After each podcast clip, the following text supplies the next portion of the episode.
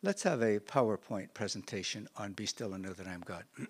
I'm going to suppose, rightly or wrongly, that you know where that comes from. It's in Psalm 46.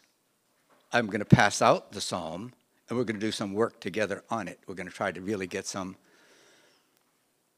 get some density out of it. Be still and know that I am God. Be still and know that I am the Pantocrator. I am God.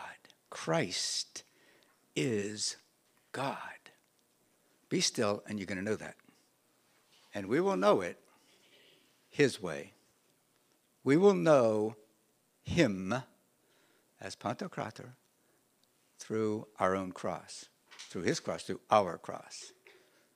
We will know the mystery of Christ, life and death. That's a cover of a book by Father John Behr that I would suggest you get and read. It's his most recent book. Um, it's really good. But that's, um, that's what it's about. It's a mystery, the mystery of Christ. And we can know him. That's the claim.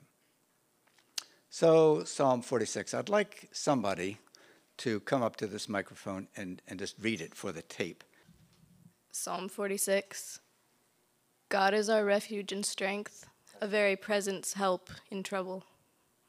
Therefore, we will not fear, though the earth should change, though the mountains shake in the heart of the sea, though its waters roar and foam, though the mountains tremble with its tumult. There is a river whose streams make glad the city of God, the holy habitation of the Most High. God is in the midst of her, she shall not be moved. God will help her right early. The nations rage, the kingdoms totter. He utters his voice, the earth melts. The Lord of hosts is with us. The God of Jacob is our refuge.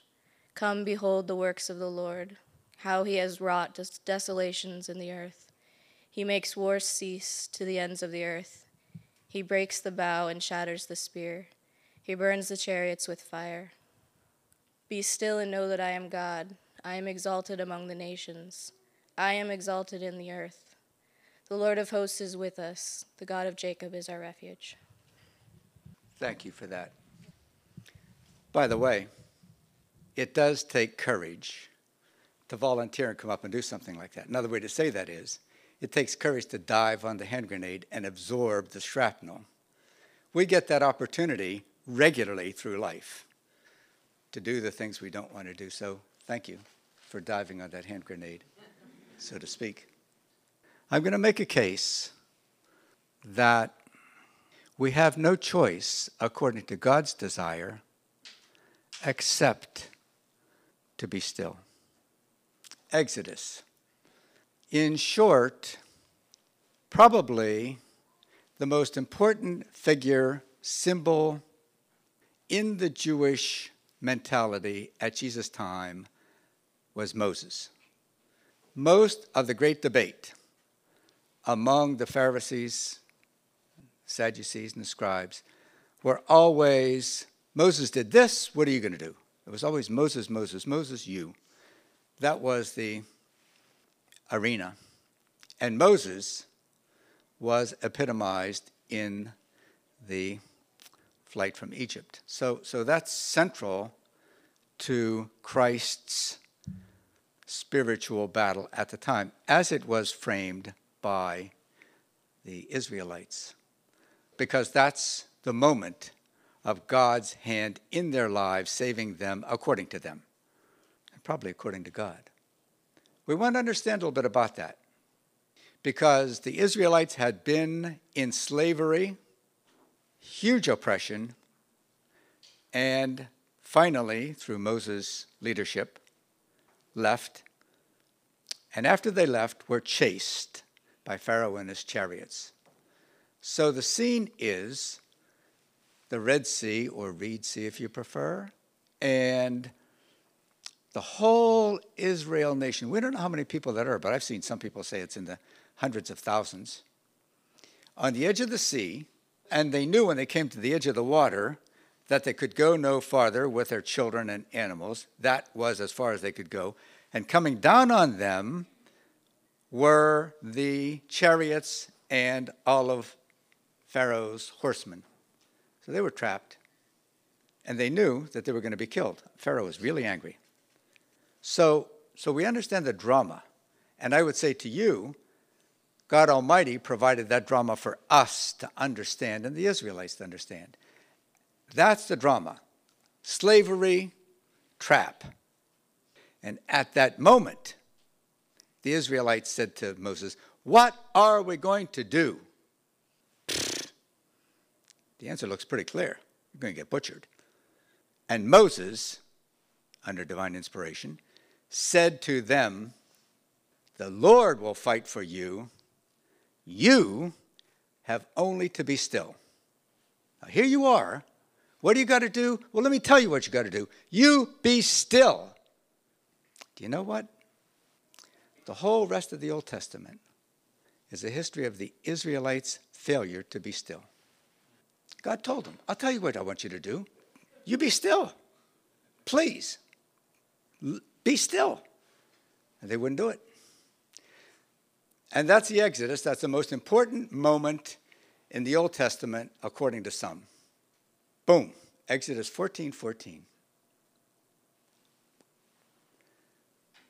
Now, again, I'm just going to breeze by this, making a case. But in Isaiah 30, we find the same thing. Now, Moses, 1250 BC. Isaiah is a prophet 600 years later. What do we find in Isaiah? For thus says the Lord God. Now, the Holy One of Israel. When God's name is said twice, it's, it's a way of the scribe and God through inspiration saying to us, what's coming is really important, so pay attention. This is what the Holy One, the God of Israel, said. And this is what he said In returning and rest, be still, you shall be saved. In quietness and in trust shall be your strength. It's the same message as was in Exodus. This is what God wants. Couldn't be clearer. And in Isaiah, the response of the Israelites is very clear. You know what the next words are? And you would not. Would not what? You wouldn't rest. You wouldn't be still. You just won't do it. That's all. You won't and you would not. You wouldn't what? And that's the cross. The cross is us to be still. And you won't do it. They wouldn't do it, and we won't do it.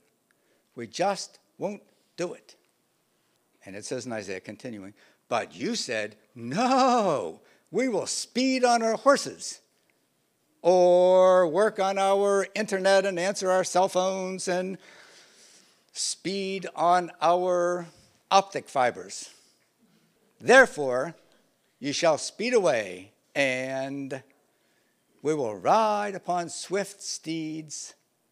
Therefore, your pursuers shall be swift. This is a lovely visual of us saying, Isaiah, and you would not. Now, I want to make a point here. I live there. I live in the outskirts of New York City. But I'm going to say to you that I wish I had a picture of the Alaskan mountains to put there as well, because it's the same thing. It's the same thing. It's, it's possible, I'm going to make this point over and over. It's very possible to be still in a crowd. It's very possible to be still there. And it's very possible to be noisy alone or to be noisy in the Eagle River Mountains. It's not a question of locale or zip code or environment. It's a question of the heart. And it's a choice. So when in Isaiah the Israelites said, and we would not, we say we will not by our interior choices, our thoughts. So it is the mystery of Christ, life and death. And I'm claiming our cross is to do what God wants on his terms, namely, be still. Be still and know that I am God. Be still and know that I am. Or we could say that another way Be still and I will know who I am. And if I'm not still, I may never know who I am. By carrying my cross of stillness and knowing Him.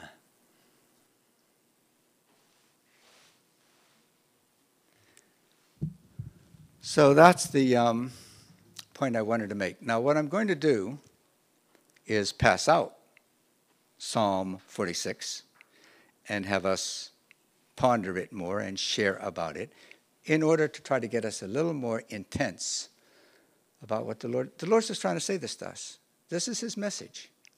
And you know what? On one level it's real simple and it's really easy. Let it go. let it go. We won't do it.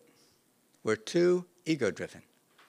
We're too thought filled, our own thoughts.